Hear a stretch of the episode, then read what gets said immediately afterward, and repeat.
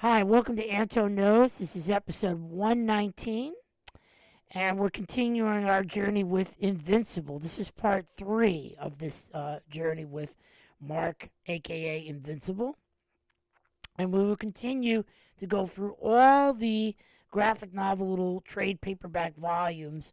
If you really have to know everything about Invincible, you can buy these giant, grandiose uh, volumes of Invincible instead of buying all these little ones. But either one, there's great art in it. There's great uh, stories in it, a lot of background stuff, backup stories, and everything you want to know about the world of Invincible and uh, what Image was doing at that time. So let's dive right into it. This is part eight, my favorite Martian. A lot of stuff happens in this. Invincible helps the Guardians of the Globe against a group of supervillains, mad scientists who's using cyborgs, and uh, this fellow Cecil is kind of like their behind the scenes guy who's working at the Pentagon. He goes and uh, tells uh, them he's going to use these cyborg people, this mad scientist that Invincible locks up, to create an army for him so if superheroes die or superheroes turn on them, they can uh, he can have a backup army, even though they're used the bodies of homeless people, college kids, anybody this mad scientist could get his clutches on. And uh, Mark doesn't really like this at, at all. Mark eventually really breaks up with his girlfriend, and he and he still has a relationship with her, and she still is friends. So remember, in the previous volumes, a future version of Eve tells him that she loved him and she always loved him. So they slowly start to fall in love. Remember that astronaut that Mark left behind on Mars?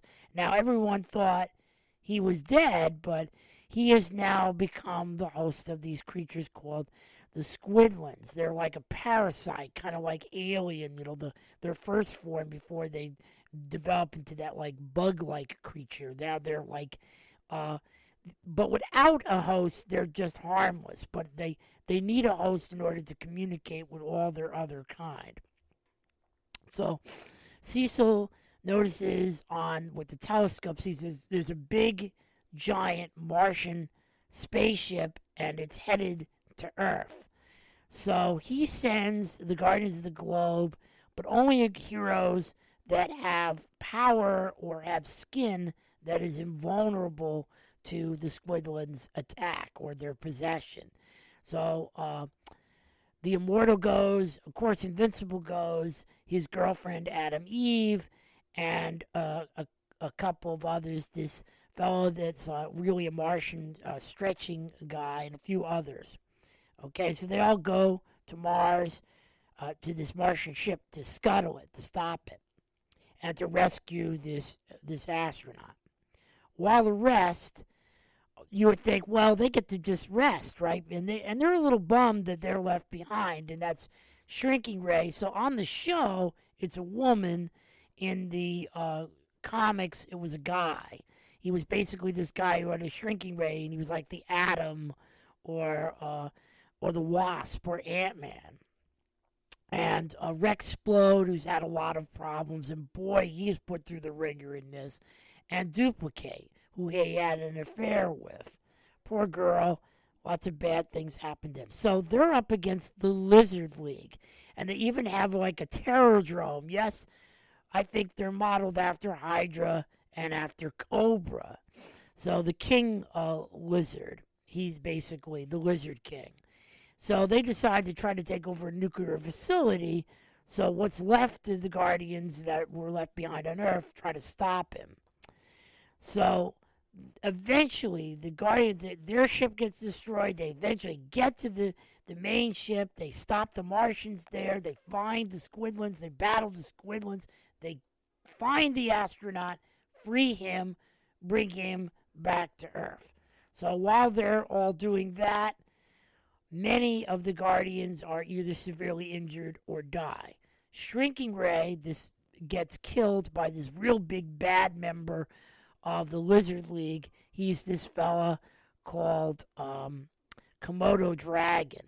Komodo dragon is a very powerful member of the lizard league, and if you know anything about Komodo dragons, that their skin is invulnerable and uh,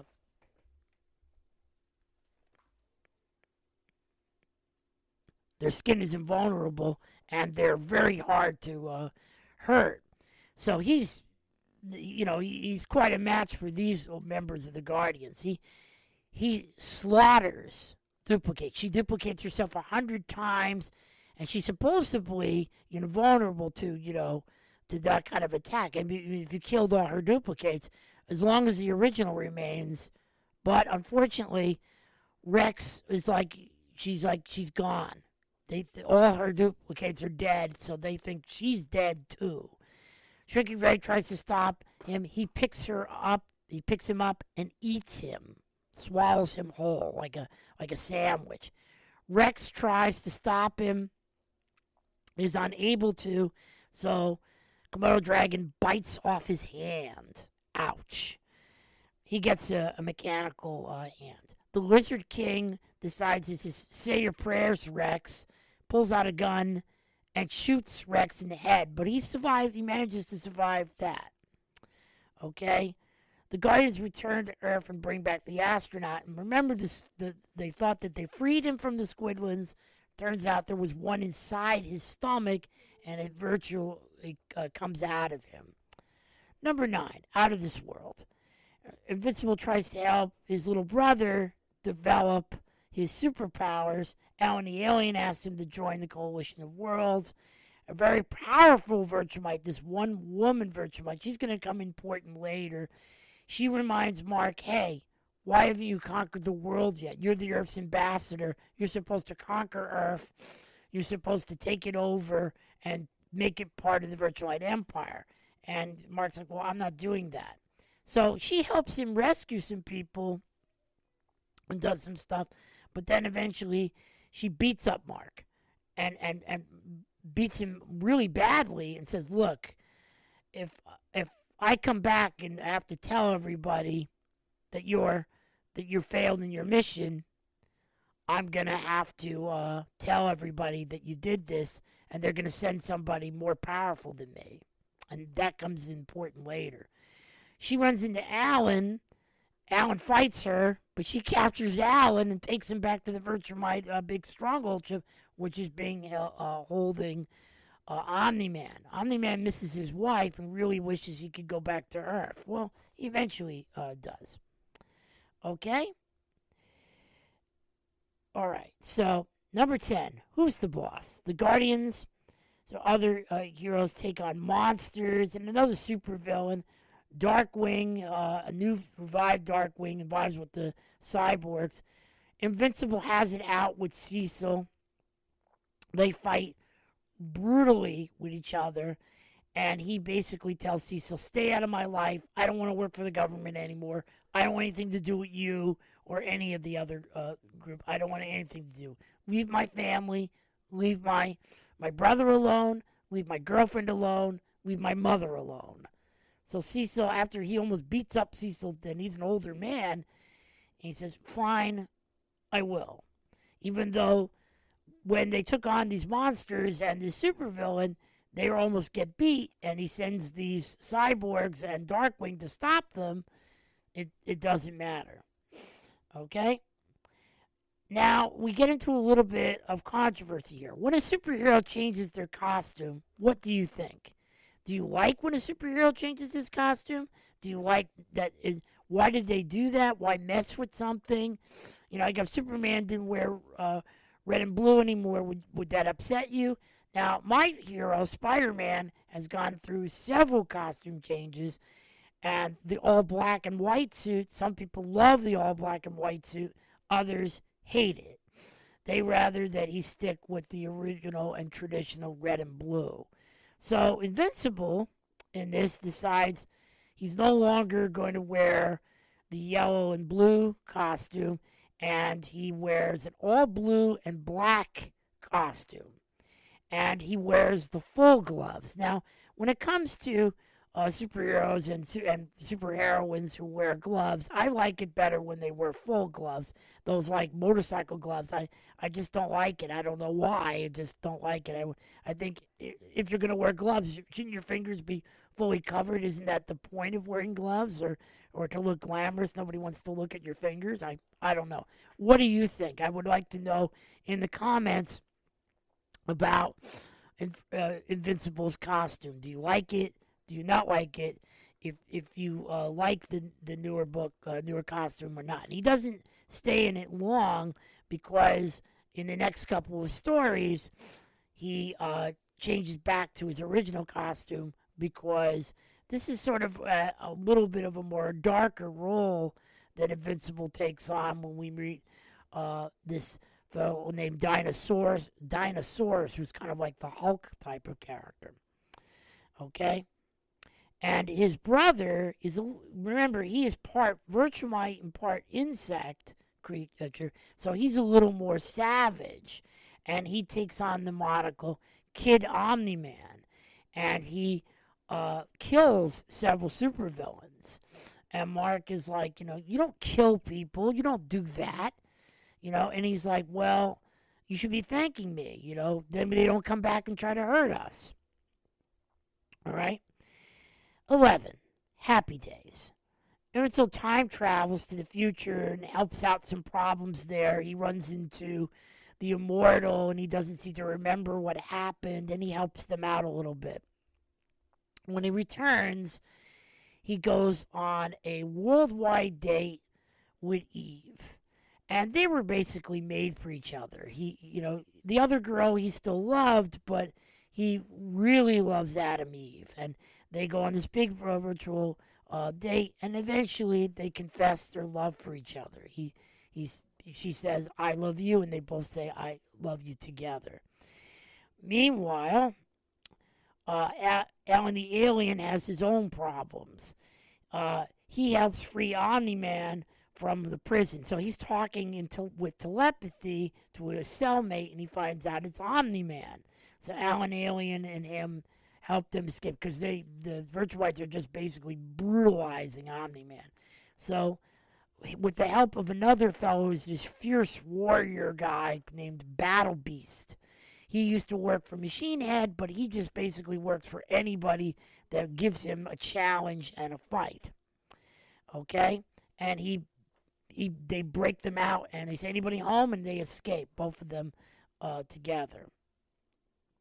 And he takes Omni Man back to the coalition of worlds so that they can have an edge against the Viltrumite Empire. Meanwhile, Mark's former girlfriend, uh, Mark comes to talk to her. She eventually knows he is invincible. And she's basically uh, fought this out for a while. The back cover of one of the uh, of Invincible has them making out, and she's slowly taking off his regular clothes and finding out underneath that he has a costume.